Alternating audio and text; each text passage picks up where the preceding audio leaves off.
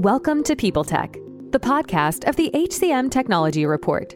We're recording from HR Tech in Vegas, brought to you by our friends and partners at Fuel 50. Here's your host, Mark Feffer. Welcome to People Tech, the podcast of the HCM Technology Report.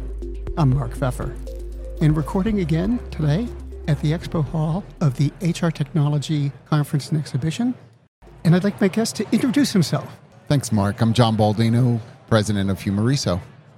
Welcome, John. Thanks for taking the time. Thanks, Mark. Thanks for asking me. So, what's your impression here? Um, I mean, sometimes you think a trade show is a trade show, but this is the first one that the business has had in a while.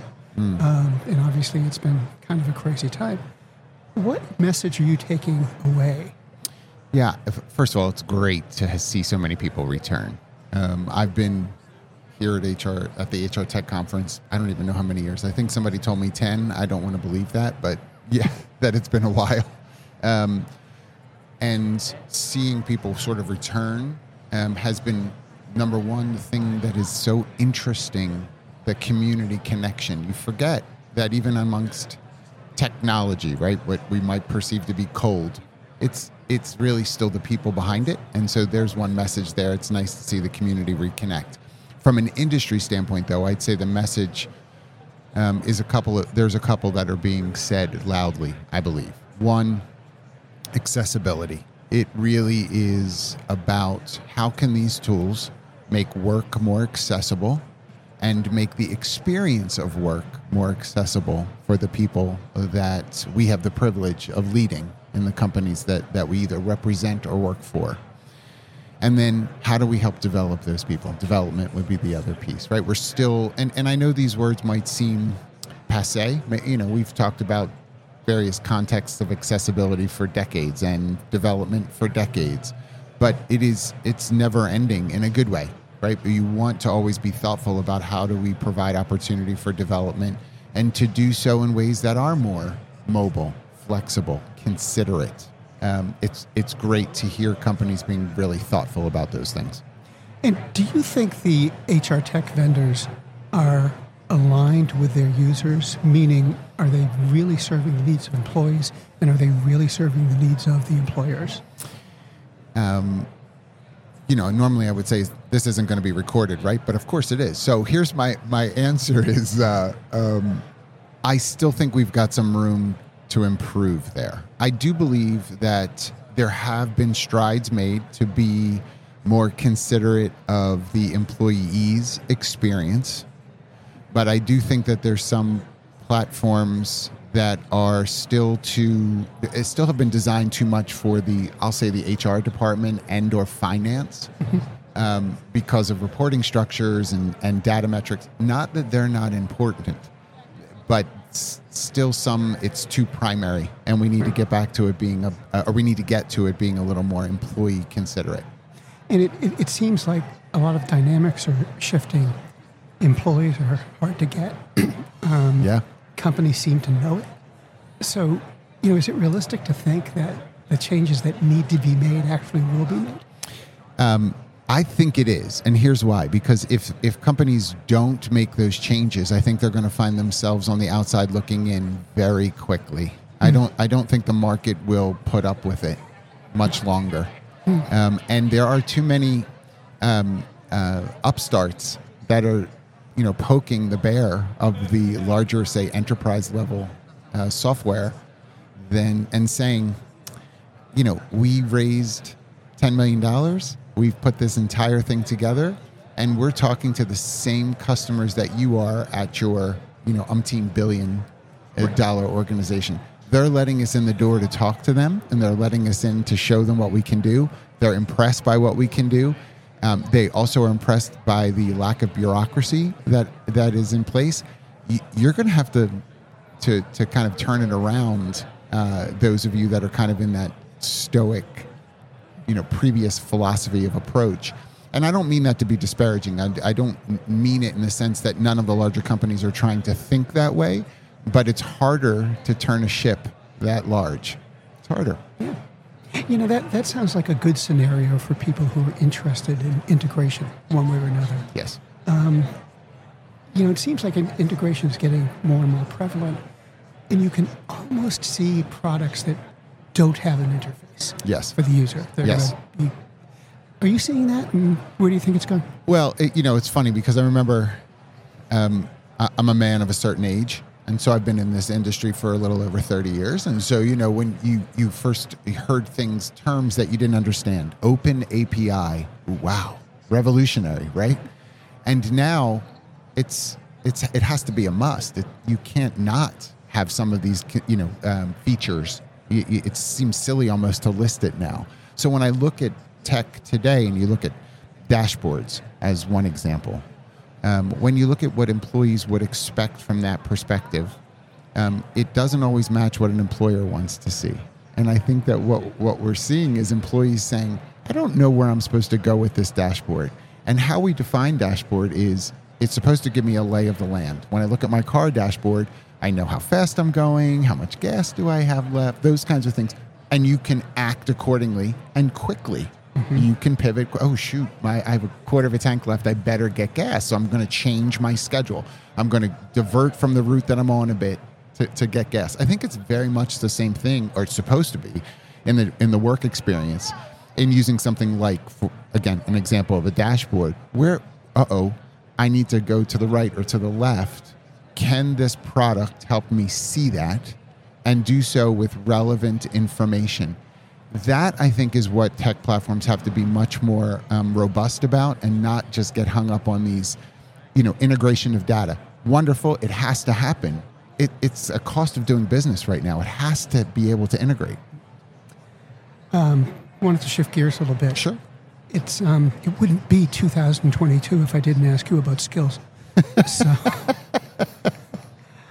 um, you know, the, it seems like the whole conversation about skills came around very quickly. Um, and someone pointed out to me that you know that conversation's actually been going on for a while. Yes. It's just gotten louder. Yeah. You know, essentially. So, what do you think employers are doing with it? Are they are they trying really to address this? Are they trying to understand the issue? Are they just pretending? Yeah. Oh, man, what a good question. Um, I think some are pretending. I will go there with you. I do. I think some are pretending. I think, like anything else, um, there are buzzwords, and we want to we want to feign relevance by utilizing or using these words, right? And so you'll hear companies talk about we're really into skill development. Well, what does that mean? It means um, get quicker at the work that you're doing. We want to help you skill up so you can be faster at your work. There may be something to that. If you make widgets and you need to get to a certain quota, I understand that. But that's not really all that there is to skill development. What we're seeing right now, and it's fascinating to see some of the companies that are here that have really sort of upped the conversation on skills. You look at companies like Coach Hub and Bravely and some of these platforms that are doing coaching up and down the organization. No longer is it just executive level coaching, but coaching all over the organization, opportunity for it. Well, what does that do? There are quite a number of skills that are developed through that kind of interface that never would have been before. One of the most fascinating things, and it's so funny that you said we've been talking about, we have been talking about skills. We called it the broader category of competencies. We've talked about this for years. No one real you, you have these people who get promoted to managers, directors, and they're just mimicking what was done to them often. And really what their focus is on is management of process. And you need the people to get the process done. Um, very rarely, very rarely, do you have those that are really doing development work to teach people how to manage, teach people how to lead. And I know we've said that for years as well, but we still aren't doing a whole lot with it. So if I'm only going to replicate what it means um, in my own experience to the next generation, let's say, of worker, I'm never really changing the narrative of how this has gone. And I think that companies right now, when they're talking about skills, they really do need to return to a sense of tactical, realistic job previews. Let's get back to some of that for people so they can actually know what they're doing. Um, I think we also need to give people an opportunity to experiment at work so we can see what skills sort of rise to the surface and really divide work a little differently. Everyone who's an account executive, do they have to do the same seven things, all of them? Can we not mix it up and have two that are really good at these three and two that are good at these other four? Split it up. It's okay. We're allowed to do that. The world says we can. So why don't we do it? Um, that's going to give organizations really the right to talk about skill development in the context that they ought to. Okay. Now, I've heard it said that if you need skills, you do one of three things you, you buy them, Yep. you build them, Yep. or you borrow them. So it strikes me that if you're an enterprise with a, lot, a, lot, a large workforce, Yep. trying to figure out the right mix of that has got to be a difficult thing. Very. Can you talk about that? Yeah, so it's very difficult, and I'm going to use I'm going to use a, a, a human resources uh, discipline that hardly ever gets talked about, and it's called workforce planning. Uh, we think workforce planning is synonymous with staffing, and it is not. Staffing is a part of workforce planning, but what you're describing is exactly the core of what workforce planning is about. Do we have what we need? If not, how do we get what we need? And I'm talking about general competencies, right? Including skills, knowledge, aptitudes, all of that. How do we get to it? Do we develop it from within? Do we get it externally? Can I borrow the contingent workforce? Can I partner with some other organizations to get some things handled? Yes, that's going to overlap into things like outsourcing. It's, but it is also going to uh, overlap into things that really could become um, tied organizations where uh, one organization's always feeding the other X, and then that receiving organization is feeding back Y. There's a lot of opportunity in technology for that to happen and happen quickly. Um, so, to come back to your question, I think that what organizations have to be thoughtful of is understanding how they're assessing gaps. Gap analysis work is really vital, and most HR people um, love. I'm going to say this in love. Don't know how to do it because they've not been taught. To be fair, they've entered in a very transactional way and uh, have have been promoted and maybe made their way up, but haven't really been given the tools to know how to strategically look at what those gaps are, not just filling the gaps of open roles, right? But where we have some deficits in competencies. Yeah, it seems the role of the HR practitioner is getting a lot more complicated Yes. than it was even 10 years ago.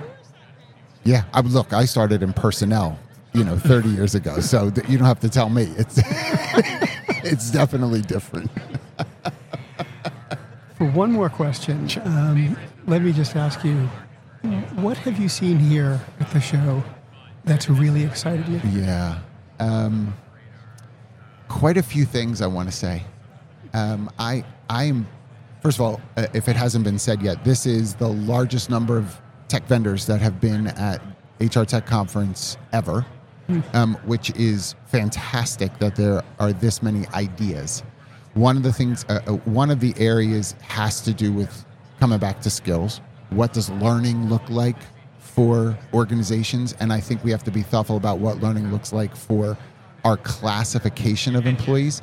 We have to stop thinking about learning as just being about salaried individuals, but what about our contingent and hourly workforce? And I think there are some companies here that are trying to solve for that, which is so exciting to see. I feel often the hourly workforce is left out of some of what we're doing here. The things that we try to give to the hourly workforce are, you know, you can you can have on-demand pay. Uh, that's wonderful, but we relegate them to kind of one, a one need kind of you know area of our team. They need to be developed as well. So seeing tech platforms that are doing that, I mentioned coaching platforms. I think are fascinating and seeing how many of them are popping up, and I also see a different way of of um, sourcing for talent being done by some of the platforms that are here. You know, we love LinkedIn, yay! But not everyone's going to be there, and and not everybody wants to be there. There are there's a more of a percentage of people who self-select out of LinkedIn now because of the you know email harassment that they go through, the in-mail harassment that they go through, just because of being constantly reached out to. So they've self-selected out now of that platform and really made it much more difficult. We're over 60% of, of white collar jobs being filled by passive sourcing right now, old mm-hmm. school going after people. So there's platforms that are here now that are trying to help meet that, that real reality. Well, I appreciate your time today, and it was great to talk with you. It was awesome, Mark. Thank you.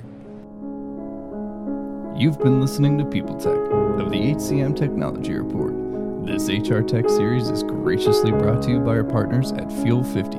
For all other HR, sourcing, and recruiting news, check out hcmtechnologyreport.com. The world's best known investor and Wall Street expert, Warren Buffett, once said Wall Street is the only place that people ride to in a Rolls Royce to get advice from those who take the subway. Mr. Buffett's quote is remarkably accurate, but how many people would rather receive advice from him than someone simply guessing? Welcome to Buy, Hold, Sell, your single source for Wall Street knowledge and profitable guidance. Please join me, Todd Schoenberger, and fellow trader Tobin Smith, as well as host for Veronica Dudo, for a podcast known to move the needle for investors. Tobin and I are seasoned Wall Street executives with deep investment experience, and we are prepared to share our advice to those who choose to listen. Download Buy, Hold, Sell today on the Evergreen Podcast Network or your favorite podcast channel. Do you love news about LinkedIn, Indeed, Google, and just about every other recruitment tech company out there? Hell yeah. I'm Chad. I'm Cheese. We're the Chad and Cheese Podcast. All the latest recruiting news and insights are on our show. Dripping in snark and attitude. Subscribe today wherever you listen to your podcasts. We out.